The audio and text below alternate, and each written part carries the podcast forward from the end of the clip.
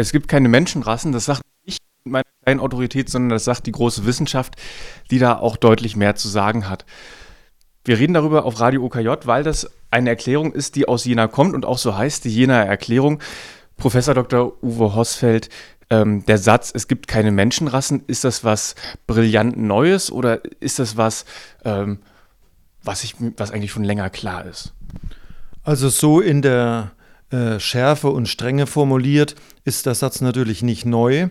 Uns war wichtig, äh, den Anlass A. Heckel 100. Todestag und Heckel als einer äh, sozusagen der äh, Wegbereiter von Kategorisierungen des Menschen in Jena aufzunehmen, b. die Tagung der Zoologen zu nutzen, hier einmal ein Bekenntnis von der Zoologie aus in die Öffentlichkeit, äh, in die Wissenschaftlergemeinschaft zu senden und C dann eben auch sagen, Jena hat natürlich eine Verantwortung auch von der Universität her, nicht nur wegen Heckel, äh, sondern auch weil wir von Heckel bis zum Ende des Nationalsozialismus mehr oder weniger 80 Jahre Kontinuität im Rassedenken haben. Das war erstmal der Anlass für uns, diese Jena-Erklärung auf den Weg zu bringen und auch die explizit so zu nennen. Und äh, dann ist natürlich der Fakt, alle Anthropologen oder Zoologen, die sich mit äh, Taxonomie, mit Einteilungen etc. Äh, beschäftigen, auch wir als Wissenschaftshistoriker oder Biodidaktiker, sind natürlich immer irgendwo dann gefragt, Hierarchisierungen durchzuführen, diese zu akzeptieren oder diese zu interpretieren.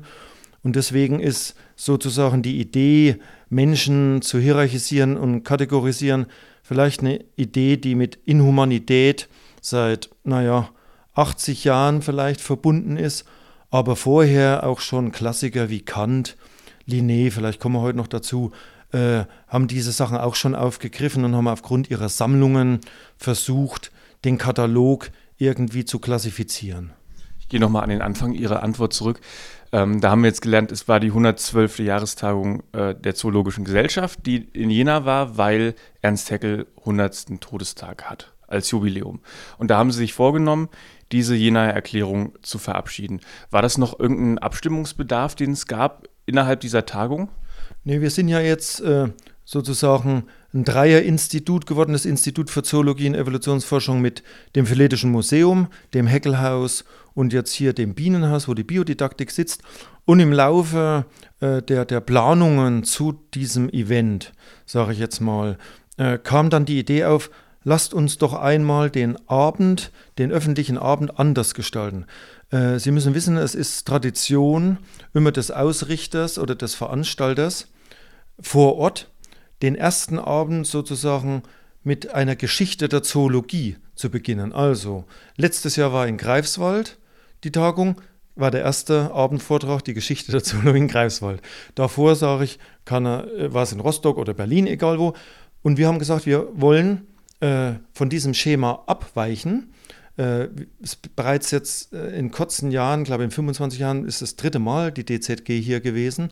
Wir wollen das nicht, nicht nochmal einen Geschichtsvortrag, das ist hinreichend bekannt, sondern lasst uns doch mal Heckel kritisch würdigen. Und da kam dann die Idee auf, auch im Gespräch zwischen Kollegen Fischer und mir, weil die Geschichte der Anthropologie mich schon seit äh, 20 Jahren umtreibt, mit diesem Thema Rasse, Rassismus, Rasse im deutschen Grundgesetz vielleicht mal eine Auftaktveranstaltung zu machen. Weg also von dieser Einheitsvorlesung Geschichte der äh, Zoologie am jeweiligen Ort, sondern zu sagen, lasst uns mal unser Know-how in Jena nutzen. 20 Minuten Wissenschaftsgeschichtsvortrag, 20 Minuten Zoologievortrag, 20 Minuten Genetikvortrag und eine Einbettung in das Thema. So kam der Abend zustande. Das heißt, die Verabschiedung der Jener Erklärung war dann äh, keineswegs kontrovers. Nein, also die äh, vier Hauptunterzeichner waren natürlich immer in engen Kontakt mit der Universitätsleitung und äh, anderen Kollegen. Und wir haben vielleicht wirklich äh, drei bis vier Monate an den dreieinhalbseitigen Papier dann zu viert gefeilt und dann natürlich immer in Kontakt mit DZG-Präsidium, mit unserem Präsidium und dann war sozusagen am Tag punktgenau die Erklärung in Deutsch und Englisch fertig. Die Erklärung hat auch eine große Öffentlichkeit bekommen. Viele Schlagzeilen habe ich schon darüber gelesen, äh, auch in äh, ja, Massenmedien, die nicht nur unseren Jenaer Raum abdecken. Also wirklich eine Erklärung, die eine Reichweite hat. Welches Echo, welche Reaktionen haben Sie darauf erlebt? Also uns hat es wirklich überrascht, dass es so umfangreich rezipiert worden ist. Also alle großen äh, äh, Tages- und Wochenzeitungen haben reagiert. Also äh, in der Zeit war man als äh, Titelaufmacher bei der Abteilung Wissen, Spiegel, Stern, Fokus haben nachgezogen.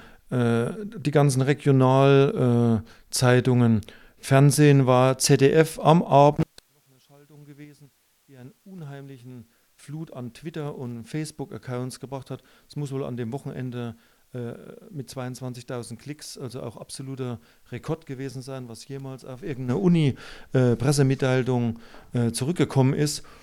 Und natürlich dann auch querbeet, dass äh, natürlich verschiedene Gesellschaften, äh, natürlich die Parteien äh, reagiert haben.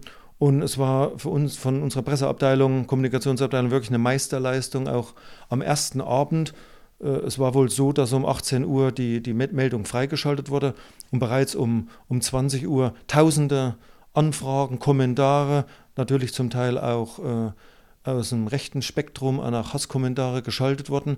Und man hat sich sofort bemüht, immer dort den Ball flach zu halten und natürlich mit der äh, Erklärung, mit dem Inhalt zu argumentieren. Aber das Echo war gewaltig und es hat 14 Tage bis jetzt angehalten. Also es ist wirklich erstaunlich, dass alle Mädchen mehr oder weniger darauf reagiert haben. Viele der Kollegen haben gesagt, danke, jetzt hat man mal äh, was äh, Aktuelles. Ich habe das ja auch in anderen Interviews gesagt. Es ist natürlich nichts in Stein gemeißeltes. Wir wollen natürlich daran arbeiten. Aber man muss einfach mal den Anfang machen. Wir haben den Anfang jetzt gemacht, weitgehend äh, zu 90 Prozent positiver Tenor, dass wir natürlich alle nicht zufriedenstellen können mit der Argumentation, ist klar. Und damit kann man auch davon ausgehen, dass von dem Papier eine gewisse Autorität ausgeht. Lassen Sie uns das mal ganz einfach erklären. Sie sagen, äh, es gibt keine Menschenrassen. Jetzt muss ich aber erstmal verstehen, äh, was dieser Begriff Rasse bedeutet. Bei Hunden kenne ich das. Das sind dann unterschiedliche Züchtungen. Das kann man ja beim Menschen nicht sagen. Was bedeutet Rassen in Bezug auf, auf Menschen und Menschengruppen? Bei Haustierrassen sieht es wirklich so aus, äh, da gibt's, da fehlt die geografische Gliederung sag ich mal, ich habe das einmal so beschrieben, es gibt jetzt nicht den äh, Urhundedackel in Gibraltar, der dann in den Norden gewandert ist. Also Haustiere sind gezüchtet, sind das Ergebnis äh, eines natürlich biologischen Prozesses. Und nur im Fall von Haustierrassen oder von Haustieren kann man natürlich dann äh, von Kaninchenrassen, Hunderassen und so weiter sprechen. Bei Menschen sah es so aus, dass die Idee der Existenz von Menschenrassen immer mit einer Bewertung äh, vermeintlicher Rassen äh, verknüpft war. Also man hat Hautfarbe, Haarfarbe, Haarstruktur genommen, hat die verglichen und hat dann eine unterschiedliche Wertigkeit abgeleitet. In höher, nieder, besser, schlechter und so weiter und so fort. Und wir sprechen uns eben äh, dagegen aus, dass also Rassismus Rassen und nicht Rassen zu Rassismus führen, weil äh, kategoriales Denken, eben Schubladendenken, der hat die Haare, der hat die Haare, der hat das Gehirn, der hat das Gehirn, zu diesem Rassismus geführt haben. Und das ist eben sozusagen im heutigen äh, Denken nicht mehr plausibel, nicht nachvollziehbar und hat nie Legitimität gehabt. Wenn ich mir jetzt aber unterschiedliche Menschen angucke, die eine unterschiedliche Herkunft haben, gerade wenn die, äh, wenn die Länder äh, weit auseinander liegen von äh, da, wo wir jetzt sind, in Deutschland. Schauen wir nach Ostasien, schauen wir ähm, nach Mexiko. Die Menschen sehen doch anders aus. Also es gibt doch Unterschiede. Und Sie sagen, es gibt aber keine Unterschiede zwischen diesen Menschen? Also die Genetik hat eben gezeigt, verschieden und doch gleich, hat mal ein äh, italienischer Humangenetiker das äh, die, dieses Phänomen besprechen, Luca Cavalli-Sforza. Also wir sehen natürlich phänotypisch anders aus, äh, sind aber im Genom gleich. Also die Leipziger Kollegen haben jetzt gezeigt, jeder von uns hier in Mitteleuropa hat wahrscheinlich zwei bis drei Prozent Neandertaler Genom in sich oder Neandertaler Gene in sich. Und am besten kann man das vielleicht mal äh, plausibel machen mit der Hautfarbe. Also der moderne Mensch ist ungefähr vor 250.000 Jahren äh, entstanden und ist dann vor 60.000 Jahren äh, in die Wanderbewegung gekommen.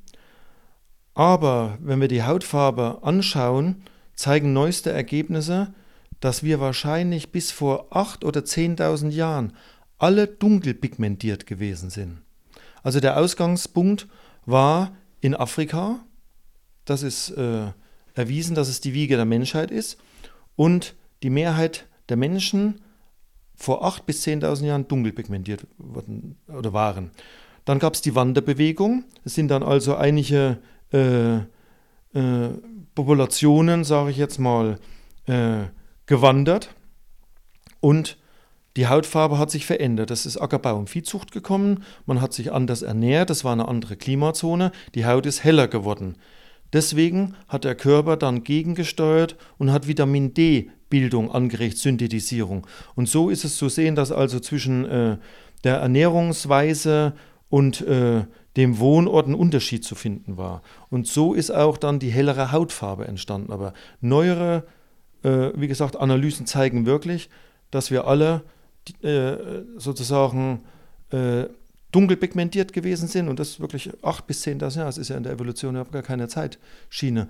Und dann durch die Wanderung in andere Klimazonen, durch Ackerbau und Viehzucht, durch andere Ernährung die Haut heller geworden ist und wir jetzt versuchen müssen, in unseren gemäßigten Zonen aufgrund des wenigen Sonnenlichtes Vitamin D zu synthetisieren, um genauso gut zu leben wie dann eben die äh, mit ausreichend Sonne am Äquator oder im Äquatorbereich. Also eine optische Anpassung an die Umwelt, die auffällig ist, aber dann in den Genen gar nicht so einen großen Unterschied macht, habe ich jetzt verstanden. Ja, also dunkle Hautfarbe ist auch unabhängig äh, mehrfach entstanden. Menschen, also dunkle Hautfarbe haben wir geschrieben, zusammenzufassen. Äh, dann rassistisch in Nieder- und Höher ist absurd. Menschen, die in Südamerika dunkelhäutig sind oder in Australien oder in Afrika, sind es jeweils wieder geworden. Also, weil dann wieder eine Rückbewegung stattgefunden hat. Das hängt also wirklich mit Migration zusammen. Und deswegen ist also so Hautfarbe oder auch Haarstruktur, Haarfarbe ein gänzlich schlechtes Merkmal Rassismus. Äh, durchzuführen. Es gibt dann auch, äh, früher gab es diese, diese äh, Analysen oder Diskussionen um Intelligenz, IQ-Tests und so weiter und so fort. Das wollte ich gerade fragen. Hat sich da nicht noch irgendwas anderes mitentwickelt? Könnte ja, ja sein. Früher auch dann äh, solche Tests, aber die haben sich alle nicht durchgesetzt, weil die natürlich dann auch irgendwo äh, rassistisch gewesen sind. Also die Unterschiede sind eher optisch, eine Umweltanpassung. Äh, das ist geringfügig und in anderen Zusammenhängen gibt es genau. diese Unterschiede so nicht. Die hat dort eben stattgefunden, was bei Haustierrassen eben nicht stattgefunden hat.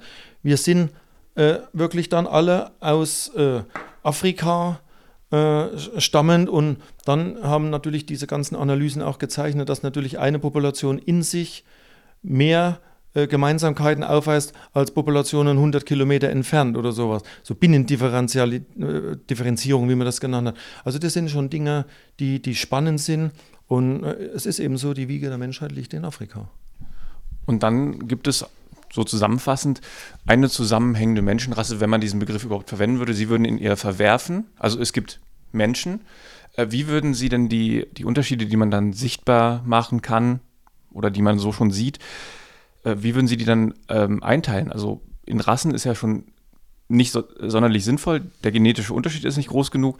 Äh, wie würde man das denn nennen, dass sich Menschen optisch unterscheiden nach dieser Umweltanpassung hin? Ich würde da mal wirklich aus unserer Erklärung äh, zitieren, weil die äh, hat dieses Problem oder diese Frage uns natürlich auch beschäftigt. Wie kann man es in vier, fünf Sätzen ausdrücken? Und wir haben eben dort formuliert, die vermeintlichen menschlichen Rassen gehen auch nicht auf getrennte Evolutionslinien zurück, also manche denken aufgesplittet und von A nach B, äh, von B nach C gewandert, sondern der anatomisch moderne Mensch, wie ich schon äh, vor kurz äh, gesagt habe, entstand vor über 250.000 Jahren in Afrika. Von dort verbreitete er sich in kleinen Gruppen von Menschen über die restliche Welt aus. Die Nicht-Afrikaner zweigten sich vor ca. 60.000 Jahren von den, menschlich, von den Menschen aus dem östlichen Afrika ab und besiedelten einen Großteil der Welt. Also Nicht-Afrikaner unterscheiden sich von Menschen, die südlich der Sahara wohnen, vor allem in genetischen Spuren, welche die Verbindungen mit Neandertalern und Denisovanern hinterlassen haben. Das ist vielleicht die Hauptmessage. Es gab ein Urgebiet, wo der anatomisch moderne Mensch ist, äh, gelebt hat. Dann gab es die Verzweigungen durch Migration. 60.000 Jahre können wir dann von den Nicht-Afrikanern sprechen, die sich dann aus dem östlichen Afrika abgezweigt haben. Und dann setzen auch die Veränderungen im Phänotyp, im Äußeren für uns sichtbar durch verschiedene Haare, äh, Haarfarben, Haarstrukturen, äh, Hautfarben äh, aus. Aber die sind natürlich nicht als Merkmal für Rassismus äh, prägend oder überhaupt verwertbar. Dann gibt es noch kulturelle Unterschiede, ethnische Unterschiede, religiöse Unterschiede und so weiter und so weiter. Also man müsste dann wahrscheinlich äh, sehr tief in die Diversität reingehen ähm, und dann hätte man wahrscheinlich ein viel zu großes Cluster, als dass es dann noch für den Rassismus besonders gut geeignet wäre, weil es nicht platt genug ist. Also die Kollegen in der Genetik äh, beproben natürlich äh, Teile der Welt und sehen natürlich dann auch anhand der Marker oder des sequenzierten Genoms, äh, wie die Mischverhältnisse sind und deswegen äh, sprechen wir auch jetzt nicht von fest definierbaren Grenzen bei diesem Thema, sondern von Gradienten. Also es sind dann Mischgebiete. Äh, Sozusagen fließende Übergänge. Fließende Übergänge von Hunderten oder Tausenden Kilometern, wo dann dieses Genom äh, zu finden ist. Also das ist sozusagen uns wichtig und Haut eben nochmal lokale Sonneneinstrahlung, Ernährungsweise und so weiter. Das hat diese verschiedene äh, Haut äh, gebildet äh, in weiß oder dunkel pigmentiert, nichts anderes. Sie haben schon eben gesagt, dass es auch ein paar kritische Kommentare gab, äh, vornehmlich aus der rechten Ecke. Hat aber auch vielleicht mal Tilo, Thilo Sarrazin bei Ihnen angerufen und war wütend, dass er jetzt sein Buch nicht so gut verkaufen kann. Nee, also äh, von Sarrazin äh, und äh, so anderen, die sich da jetzt so schriftlich geäußert haben, ist mir jetzt erstmal nichts bekannt, aber äh, wir haben jetzt auch noch nicht komplett jede Facebook- und, und Twitter-Eintrag äh, gelesen, aber sind natürlich aus, äh, aus den Gebieten solche Diskussionen wie gekommen, ja, mein, mein syrischer Nachbar sieht ja nur anders aus und sie wollen uns hier erzählen, äh, ist die gleiche Abstammung wie wir. Oder dann kam natürlich aus bei AfD-Geschäftsstellen, äh, kamen natürlich Diskussionen. Aber sobald unsere Pressestelle oder äh, andere User sozusagen sich mit eingemischt haben in die Diskussion und haben gesagt, bitte mal nachlesen auf Seite 2 oder 3 der Erklärung, dort steht es, war die Diskussion auch sofort beendet. Also sie haben erst versucht sozusagen auch wieder zu konstruieren, äh, sozial die Schiene uns aufzudrücken oder politisch von ihrer Sicht aus. Wenn man aber dann gesagt hat, streng wissenschaftlich sieht es so aus, war diese Diskussion schnell beendet. Und man muss an der Stelle noch sagen, wir sind jetzt natürlich auch äh, in Arbeit oder äh, daran interessiert, den wissenschaftlichen Apparat äh, noch ein bisschen zu erweitern. Hier war es eine Erklärung ohne Fußnoten, ohne Literatur etc. Der nächste Schritt wird jetzt sein in einer Veröffentlichung, dass wir der Bevölkerung, den äh, Interessenten 15 bis 20 Literaturstellen an die Hand geben, damit sie auch nachlesen können, was wir in Kurzfassung hier einfach nur in Kurzfassung bringen konnten.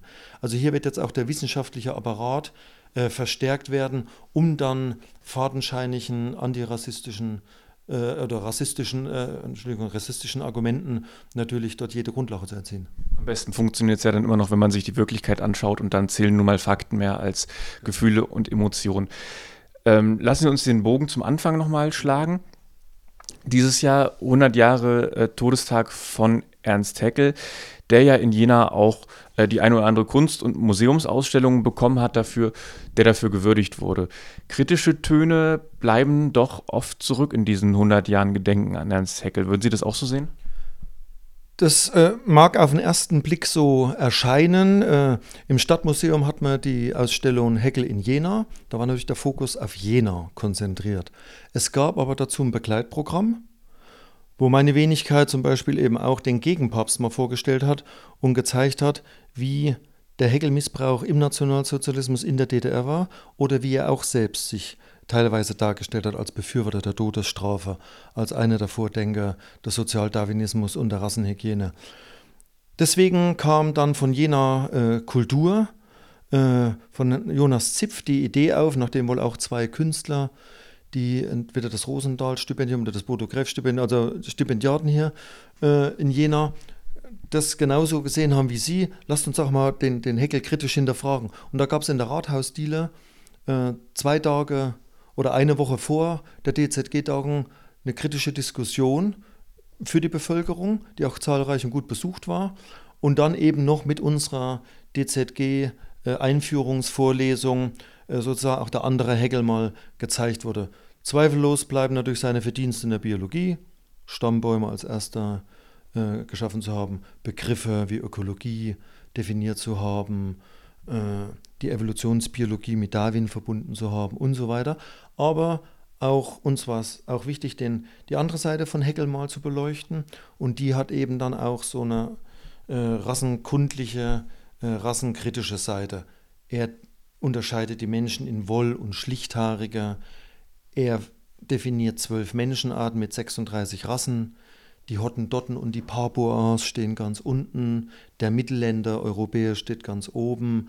Also hier sind natürlich schon äh, Hierarchisierungen, Kategorisierungen zu finden, die später dann wohlwollend zum Beispiel von einigen nationalsozialistischen Rasseforschern aufgenommen worden sind, um dann sich auf ihn berufen zu können, um ihren eigenen Weg dann sozusagen der Inhumanität zu gehen.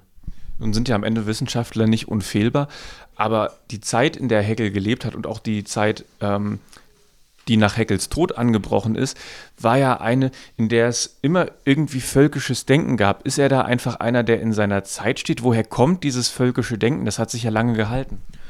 Also Hegel ist natürlich nicht allein im Orbit, das wissen wir, das haben Sie jetzt richtig gesagt, er war einer von vielen. Aber er hat eben die Sache auch benannt. Andere haben vielleicht ihre Forschung im stillen Kämmerchen gemacht und sind nicht in die Öffentlichkeit getreten. Er war dann schon ein bisschen Narzisst. Also man sieht natürlich mit der Korrespondenz von fast 45.000 Briefen, 700 äh, Aufsätzen, Büchern, Zeitungsbeiträgen. Also er hat schon ein großes Sendungsbewusstsein gehabt und war natürlich dann auch so ein, so ein Homo opticus, der durch Sehen dann viel äh, bewegen will. Äh, das war sein Naturell. Also er hätte sich nicht zur Todesstrafe äußern müssen. Er hätte nicht Bismarck nach Jena einladen müssen 1892. Er hätte nicht äh, das sozialdarwinistische Preisausschreiben von Grupp 1900 auf den Weg bringen müssen. Also das äh, ist ihm schon anzulasten, dass er das wollte. Das musste er nicht machen. Und das zeigt eben dann sozusagen sein Naturell und ist schon spezifisch. Und deswegen ist es hier in Jena eben so aufgeschäumt, schon um 1900. Und durch diese Spezifik, die dann sich im Nationalsozialismus hier im Gau Thüringen etabliert hat, mit unserer Jena Universität, die als Musteruniversität der Nazis äh, galt, als SS-Universität von Himmler etabliert wurde zum Teil, äh, nimmt es natürlich dann einen äh, furchtbaren, inhumanen Höhepunkt nach dem Zweiten Weltkrieg dann auch noch die DDR-Geschichte, die auch nochmal einen Umbruch in der äh, Geschichte der Universität bedeutet, ähm, wo im Westen ja versucht wurde, wenn nicht auch ganz konsequent, also teilweise äh, sehr inkonsequent, äh, Entnazifizierung zu betreiben. Was aus diesem schwierigen Kapitel der Geschichte äh, findet man heute noch in Jena oder äh, ist das weg? Also hier können wir auch noch mal weit ausholen. Die Jena Universität hat sich nach der Wende relativ schnell ihrer Geschichte gestellt. Es wurde einmalig für Deutschland eine Senatskommission zur Aufarbeitung der Jener Universitätsgeschichte gegründet. Es wurden also Personalstellen für acht bis zehn Jahre freigeeist, sage ich jetzt mal, aus dem Etat. Und ich war da einige Jahre Mitarbeiter für den Bereich Geschichte der Naturwissenschaften. Und unsere Aufgabe war, eine kritische Universitätsgeschichte zu schreiben. Es sind also vier Bände, so dick wie Ziegelsteine, entstanden im Laufe der Jahre. Ein Band heißt Kämpferische Wissenschaft, wo komplett die meisten Fakultäten, die bedeutendsten Professoren etc., bis hin zu Studierendenzahlen, Infrastruktur und so weiter, die Universität also im NS aufgearbeitet wurde. Und zwei dicke Bände sind dann zur Hochschule im Sozialismus entstanden, bis hin dann zum Festband 450 Jahre 2008. Also es, die Verantwortung war uns immer klar, dass jener relativ äh, spezifisch in manchen Punkten ist. Braune Universität äh, geisterte natürlich dann oft äh, in der Terminologie rum, Rote Universität dann natürlich die Epoche danach. Und man muss wirklich sagen, das war einmalig. Uns, andere Universitäten haben uns danach gemacht. Und es ist auch ganz äh, äh, toll gewesen, kann ich jetzt einfach als Mitarbeiter sagen, dass keinerlei Restriktionen äh, den Mitarbeitern auferlegt wurden. Also es, die Befunde, die wir gefunden haben, die haben wir auch so dargestellt. Es war also keine Schönglitterung und Schönschreibung. Es wurde wissenschaftlich anhand der Ressourcen, der Quellen und so weiter das Bild entworfen, Vergleichsperspektiven äh, aufgezeigt, sodass diese Sache wirklich führend für Deutschland war und nach wie vor noch ist. Viele Dinge von damals, die Sie da äh, dann aufgearbeitet haben, äh, sind natürlich irgendwie noch in den Köpfen der Leute geblieben. Mit der Jenaer Erklärung versuchen Sie, diesen Schritt davon wegzumachen. Ähm, die Jenaer Erklärung sagt, es gibt keine Menschenrassen. Darüber habe ich gesprochen mit Professor Dr. Uwe Hassfeld. Vielen Dank für das Gespräch.